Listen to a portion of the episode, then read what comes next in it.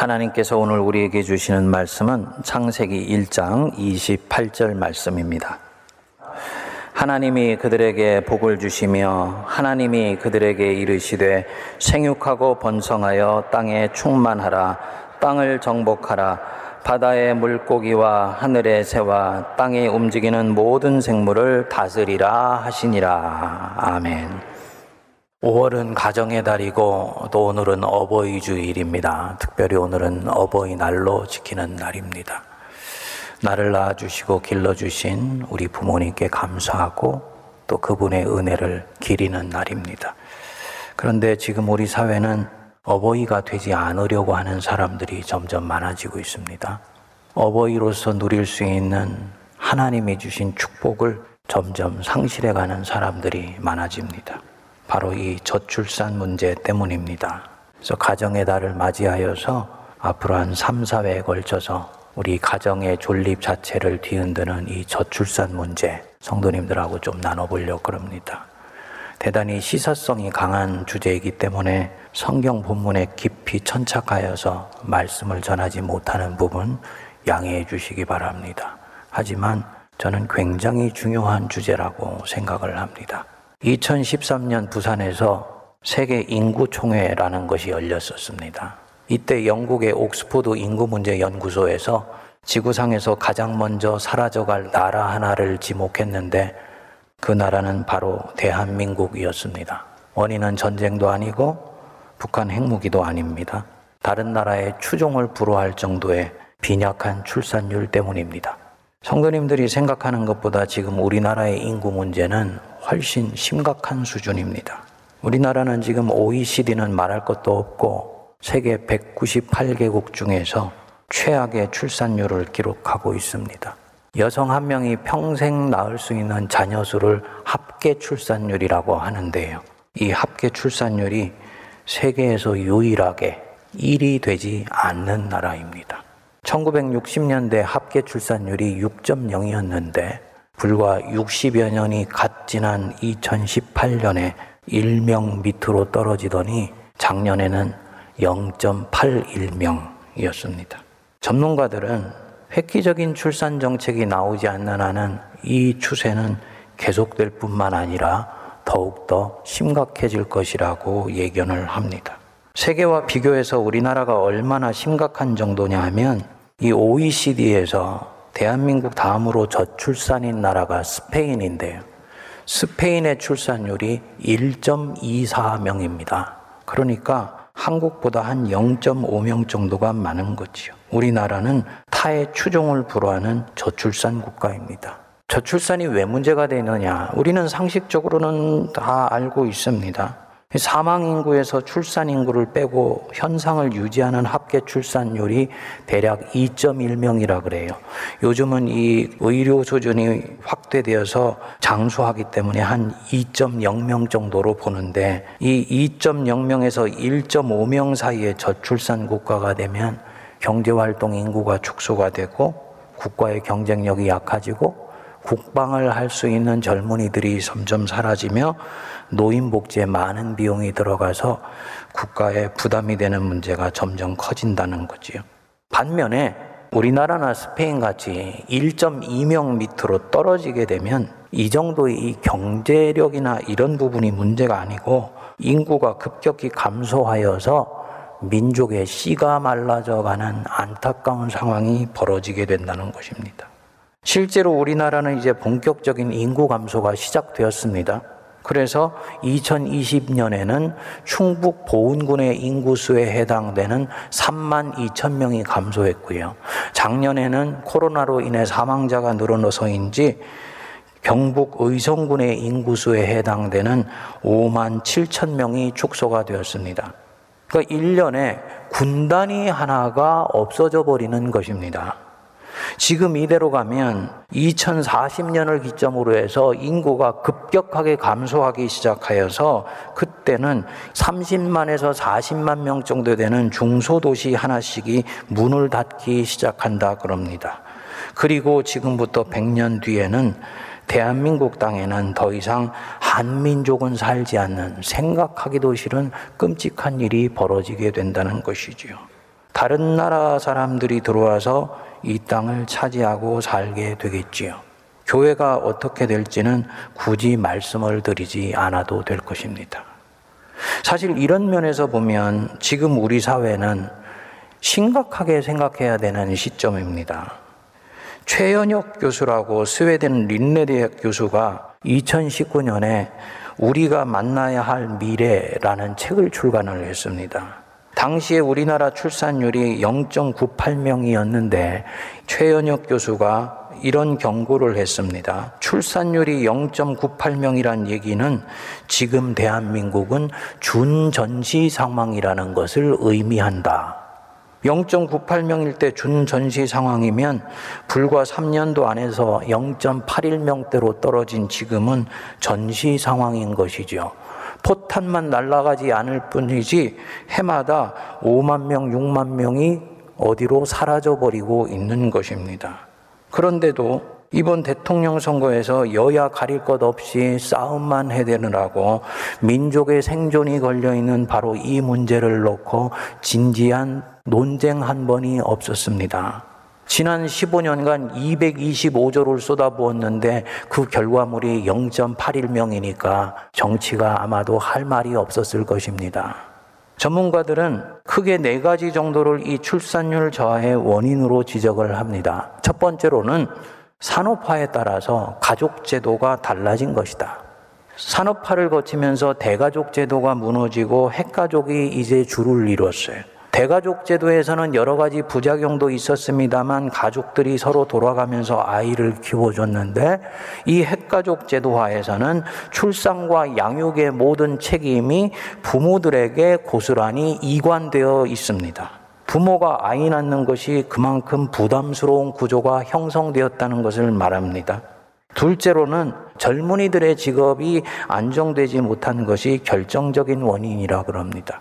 정규직보다도 비정규직이 더 늘어나고 실직의 위험이 늘 따라다니는 가운데 있으니까 일자리를 얻기가 힘들어지면서 결혼을 부담스러워 한다는 거죠. 그 부담을 뚫고 결혼을 하더라도 결혼 연령기가 늦어지니까 출산율은 떨어질 수밖에 없게 됩니다. 셋째로는 결혼에 대한 가치관이 변한 거예요. 이런 좋지 않은 현실을 경험하면서 젊은이들 중에는 더 이상 결혼을 필수가 아니라 선택으로 생각하는 경향이 점점 늘어나고 있습니다. 특히 여성 중에서 교육을 받아서 자기 인생을 살고 싶어 하고 또 자기 성취가 가능하다고 생각하는 여성들은 굳이 결혼해서 애 낳고 키우고 자기 능력까지도 포기해야 되는 이런 성가신 삶을 굳이 선택하려고 하지를 않는다는 것이지요. 네 번째로는 양육과 교육의 부담 문제입니다.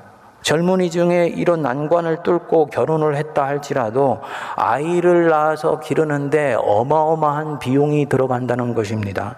2013년 보건복지부 통계에 의하면 아이를 하나 낳아서 22살에 대학을 졸업할 때까지 들어가는 비용이 3억 896만 원이었습니다.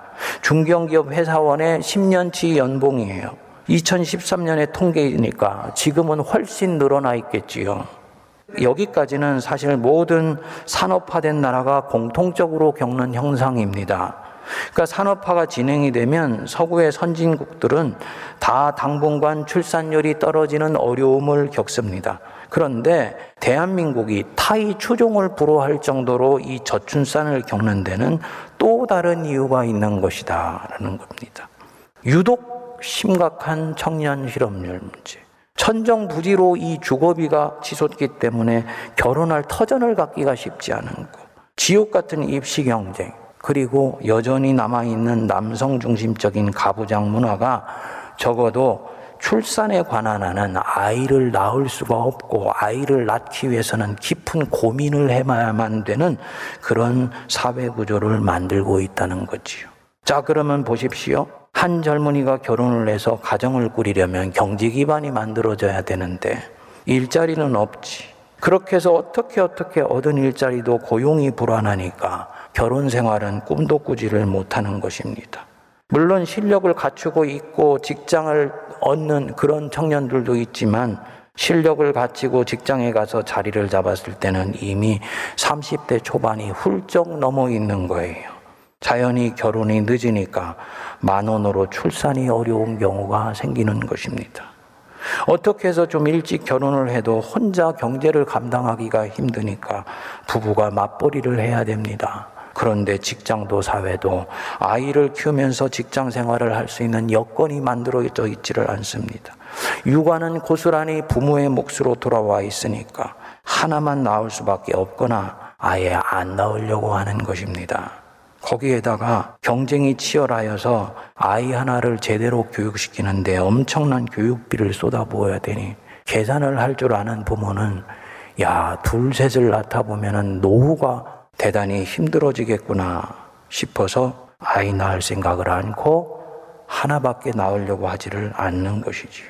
여기에 더해서 여성들은 결혼하면 가사 도맡아 해야지, 육아도 자기가 책임져야지, 그리고 직장 생활 해야지. 이러니까 내가 대학 공부하고 전문인 직장 여성이 되어서 이렇게 살려고 결혼하는가 라는 생각이 드는 것입니다. 지금 이 국가 시스템 자체가 지금 내 자녀를 마음껏 낳아서 기르고 싶어도 그렇게 할 수 없는 구조로 만들어져 있는 것입니다.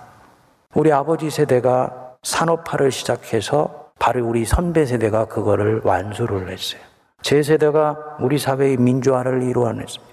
그러니까 1950년 6.25 전쟁 터지고 나서 불과 50년 만에 전 세계에서 산업화와 민주화를 함께 이룬 위대한 나라가 되었습니다. 그렇지만 빠른 시일 내에 이런 것들을 이루어가면서 갖는 모든 부작용들이 지금 바로 이 부분에서 움직이고 있는 거예요. 불평등의 심화라든지 치열한 경쟁으로 인해서 입시 지옥이 되었다든지 양성평등의 문제라든지 주택 문제라든지 산업화와 민주화 때문에 뒤로 미뤄져 있고 이 가운데서 진영 논리에만 갇혀서 서로 싸우느라고 뒤로 뒤로만 미뤄왔던 것들이 하나로 망라되어서 최악의 저출산으로 100년 뒤에는 민족의 생존 자체가 장담할 수 없는 부메랑으로 우리에게 돌아와 있는 것입니다. 성도님들, 목사님이 설교 시간에 왜 저런 얘기를 하시나 하시는 분들도 있습니다만 바로 이러한 삶의 환경은 하나님이 우리에게 주신 즉 사람을 창조하시고 생명을 창조하신 근본 목적과 배치되는 삶의 환경 속에 우리가 내어 던져져 있을 수 있다는 것을 말씀드리는 거예요. 하나님이 인간을 이 땅에 만드시고 난 뒤에 그 인간에게 명령을 내리셨지요. 창세기 1장 28절에 보시면 하나님이 그들에게 이르시되 생육하고 번성하여 땅에 충만하라. 인간이 생육하고 번성하고 땅에 그 생명이 충만해라. 하나님의 명령이고 하나님의 축복입니다. 일컬어서 문화 명령이라고도 하고 생명 충만의 명령이라고도 합니다. 여기서 이 생육하고라는 이 말이 히브리어로는 빠라인데요. 기름진 땅에서 햇빛을 충분히 받아서 잘 자란 나무에 열매가 주렁주렁 매달려 있는 상태를 바로 이 빠라라고 이야기를 합니다. 그 뒤에 생육하고 번성하여라 그랬죠. 이 번성이라는 말이 라바라고 하는데 넘치다, 풍성하다라는 뜻이에요. 그래서 광주리에 과일이 넘치는 상태를 바로 이 바라라고 그럽니다. 그러니까 생육하고 번성한다는 것이 하나님이 인간을 만든 목적인데 이게 뭘 뜻하는 것이냐? 하나님이 주신 생명 하나하나가 그 어느 곳도 유실되거나 움츠러들지 않고 자신의 가능성과 잠재력이 완전히 꽃피워져서 그 인생의 열매와 결실이 풍성하여져 있는 삶을 사는 상태, 그것이 바로 생육하고 번성하는 것입니다. 이것은 영적인 것과 정신적인 것과 물질적인 것이 결합되어 있을 때 나타나는 모양이에요. 우리가 얘기하는 번영이라는 것, 플로리싱이 바로 이 뜻입니다. 하나님이 어떤 때 영광을 받으시는지 아시는지요? 하나님은 우리가 입술로 하나님 영광 받으옵소서 라고 할 때 영광을 받으시기도 하지만 그보다 더 하나님이 영광 받으시는 때가 있어요. 당신이 만드신 한 사람의 인생이 완전히 꽃피워져서 그 생명이 만개해 나갈 때 하나님은 그 인생을 보면서 영광을 받으십니다.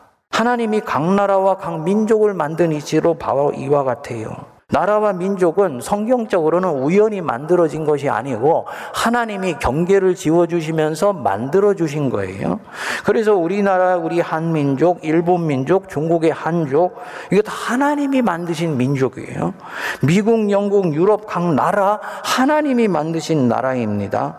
그런데 이 민족과 나라가 자신의 개성을 따라서 서로 존중하고 서로 존중받으면서 각각의 자신들이 가지고 있는 고유한 민족성이 활짝 피어날 때 하나님은 영광을 받으십니다. 계시록 21장의 역사의 마지막에 이루어질 일을 예언했습니다. 그때 각각의 모든 나라들이 자기들이 가지고 있는 자기 자신들의 고유한 빛을 가지고 하나님의 보좌 앞으로 나온다고 그랬습니다. 획이라고 이런 면에서는 아니에요.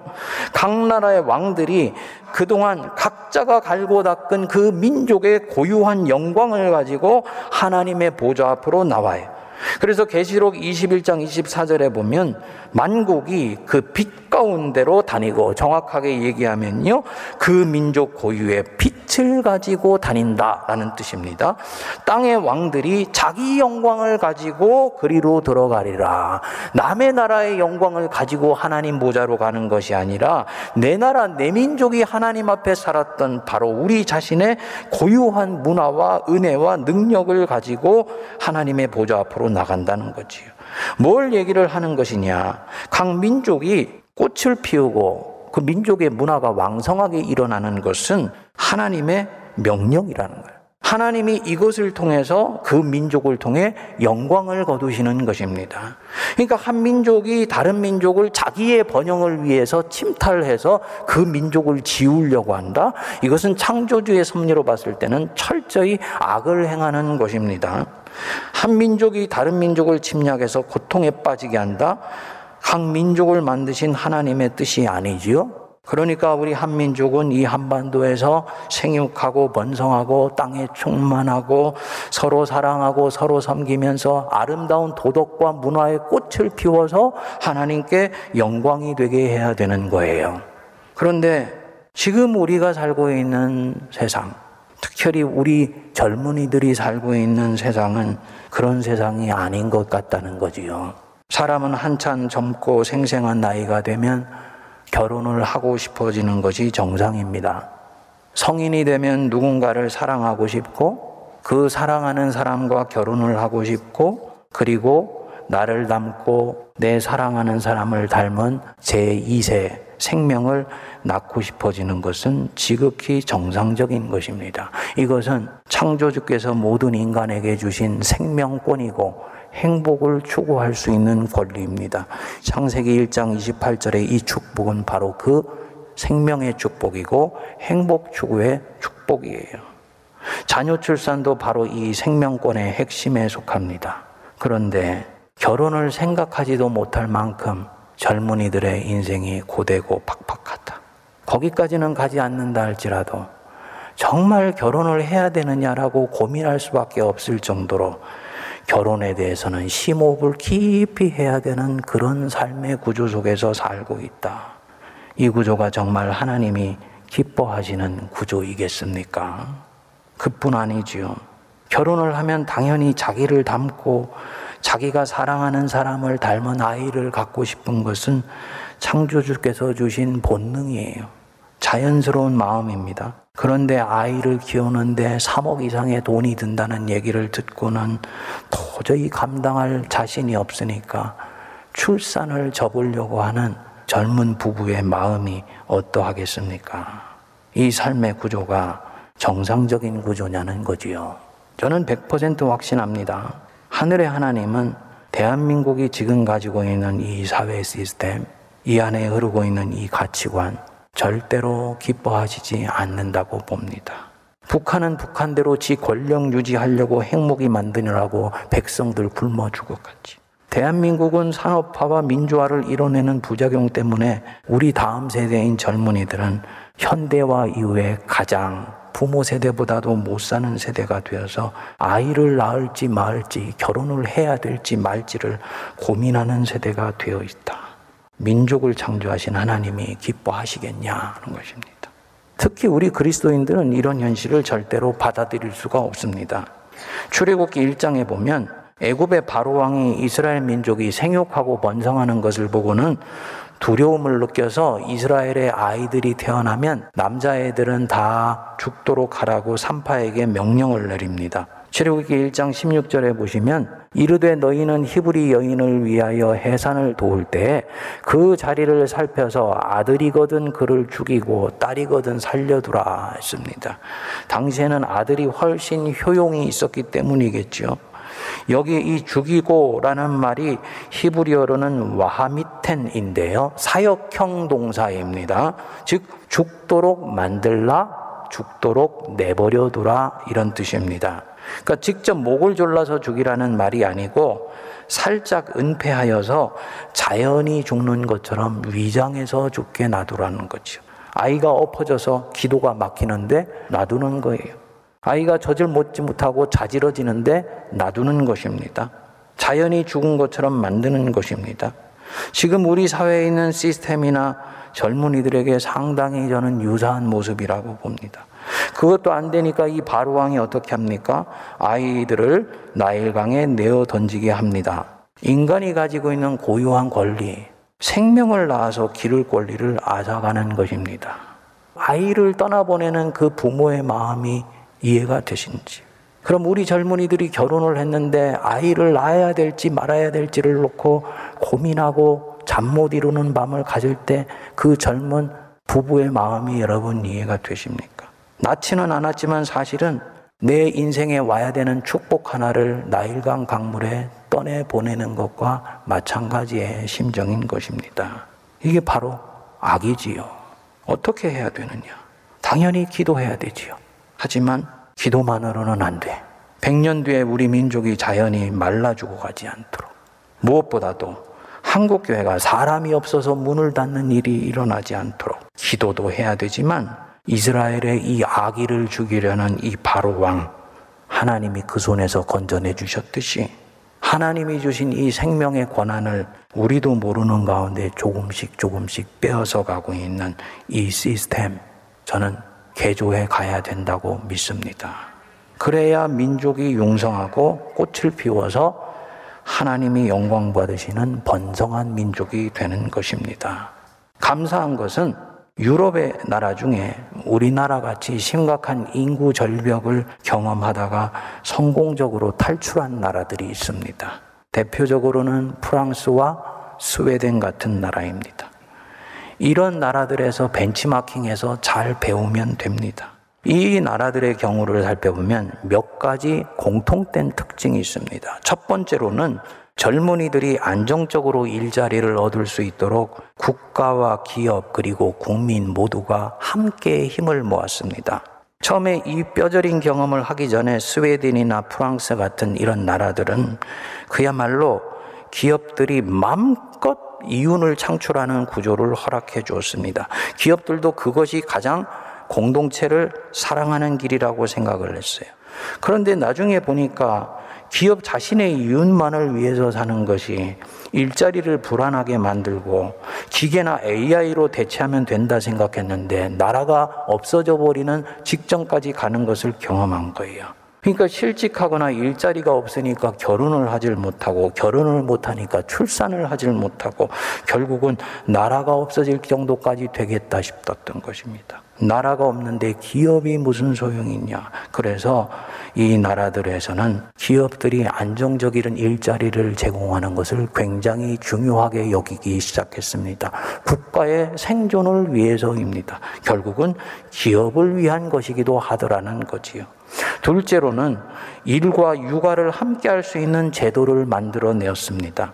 그러니까 나라나 기업이 자기를 위해서라도 일하는 사람이 아이도 많이 낳아서 기를 수 있도록 얼마든지 일할 수 있게 도와주는 것입니다. 가정과 직장 중에서 항상 선택하도록 이전에는 강요했었는데 기업이 나서서 가정 친화적인 기업 환경을 만들어내었습니다. 육아휴직 제도를 적극적으로 만들어냈어요. 이전에는 엄마만 육아휴직을 줬는데 이제는 남편에게까지 함께 육아휴직을 주고 수당을 제공합니다. 그리고 그렇게 하는 기업에는 적극적인 세금 감면 혜택을 주어서 기업이 이런 쪽으로 가도록 해준 것입니다. 성도님들 우리가 꼭 기억해야 되는 부분들입니다. 모든 것은 다 서로 연결되어 있습니다.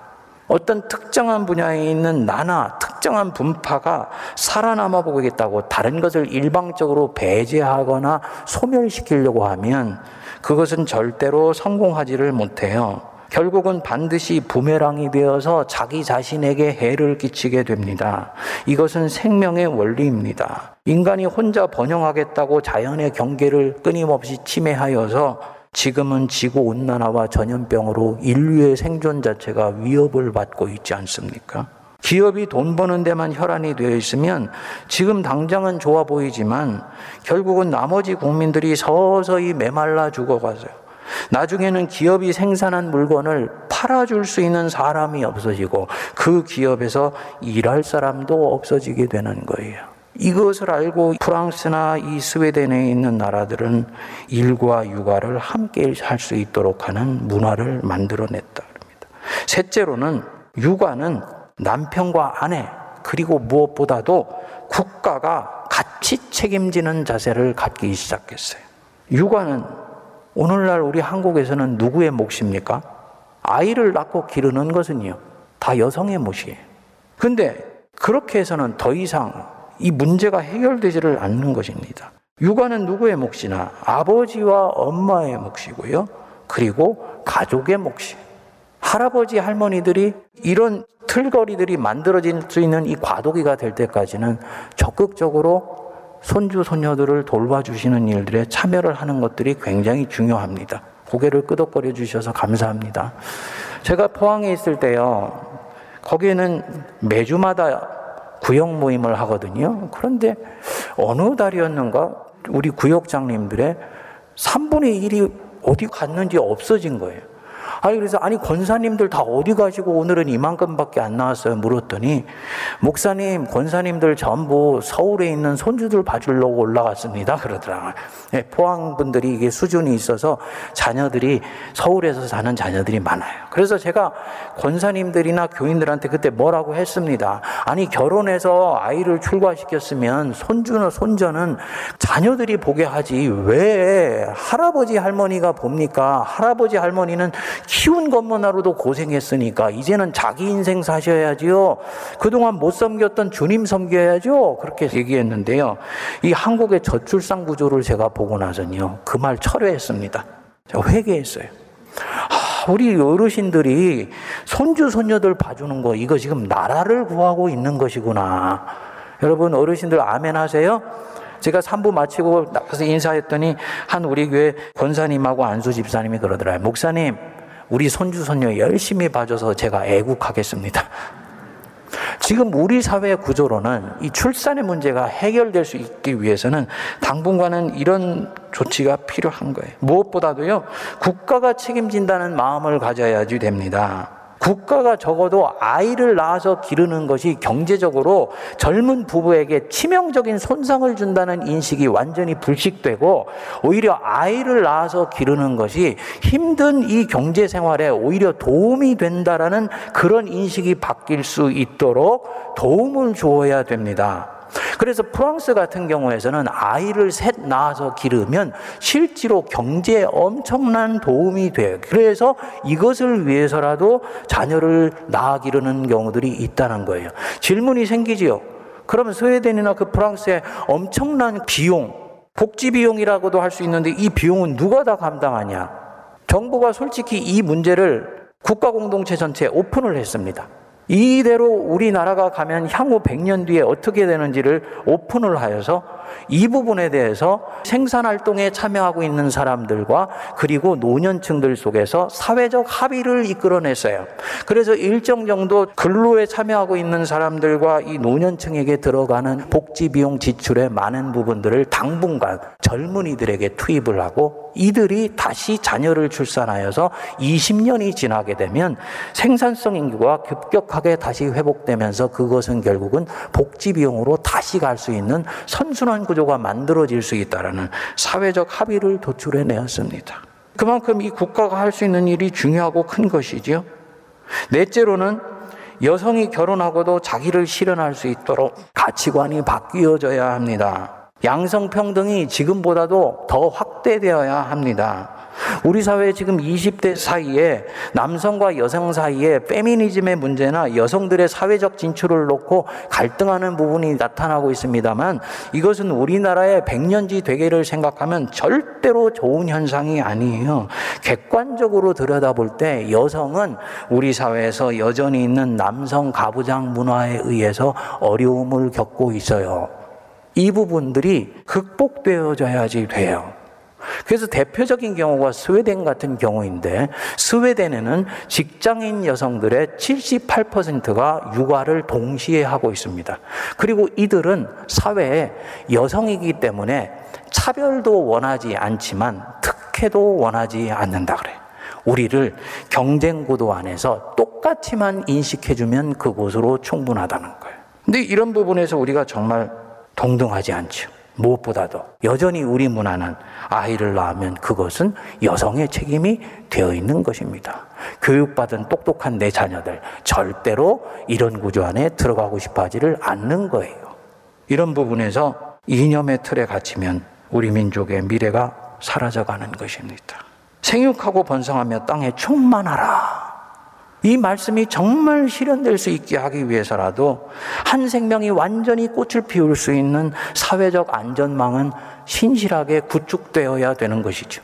구약 성경에 나오는 율법과 규례와 계명과 모든 법도는 내용상으로 들어가면 이미 사회 보장 제도라는 말은 단 한마디도 하지 않았지만 하나님이 주신 생명이 생육하고 번성하기 위한 안정망을 만들어 나가는 시도와 다 연결되어 있었습니다. 황금상할 신실에서 성중에 있는 고아와 과부와 객과 레위인들이 와서 먹게 하고 축제를 벌일 때마다 가난한 사람들이 함께 와서 먹게 해라. 바로 사회적 안전망을 만들어 나가는 바로 이 부분들이었습니다. 이 부분에 있어서 민주화와 산업화 때문에 뒤로 밀어놨던 바로 이 과제. 지금부터 우리가 정면으로 부딪혀서 지금부터 분발하여 하나님 기뻐하시는 생명이 풍성할 수 있는 안전한 사회 안전망 만드는데 함께 힘을 모을 수 있어야 된다고 저는 봅니다. 우리 기독교인들은 더욱더 이 부분에서 하나님이 만드신 내 민족, 내 나라 융성하게 하고 가정이 번성하게 하고 생명이 꽃피는 그런 세상 만드는 일에 팔을 걷어붙이고 나가야 되지요. 어버이가 될 수 있는 축복을 당당하게 누릴 수 있는 나라. 어버이가 될 수 있는 거룩한 의무를 신실하게 행사하고자 하는 열망을 줄 수 있는 그런 세상 만드는 우리 모두가 되기를 바랍니다. 기도하겠습니다. 하나님 아버지, 생육하고 번성하며 땅에 충만하라 말씀하셨습니다. 그러나 오늘 이 땅의 젊은이들에게는 사랑하는 누군가와 결혼을 하며 가정을 이루며 나를 닮은 자녀를 마음껏 나와 기르며 동시에 하나님이 주신 생명의 꽃을 피우는데 많은 어려움과 장애를 가지고 있습니다. 이 땅을 불쌍히 여겨주셔서 생명이 꽃피는 세상이 되게 하시고 또 그런 세상을 이제부터 새롭게 만들어가게 하여 주옵소서 민주화와 산업화의 뒷견으로 밀려져 있던 이 과제를 이제 신실하게 수행하는 거룩한 백성들 되게 하시고 이를 위해 무엇보다 하나님 앞에 깨어 경성하는 주의 백성 되게 하옵소서 예수님 이름으로 기도하옵나이다. 아멘.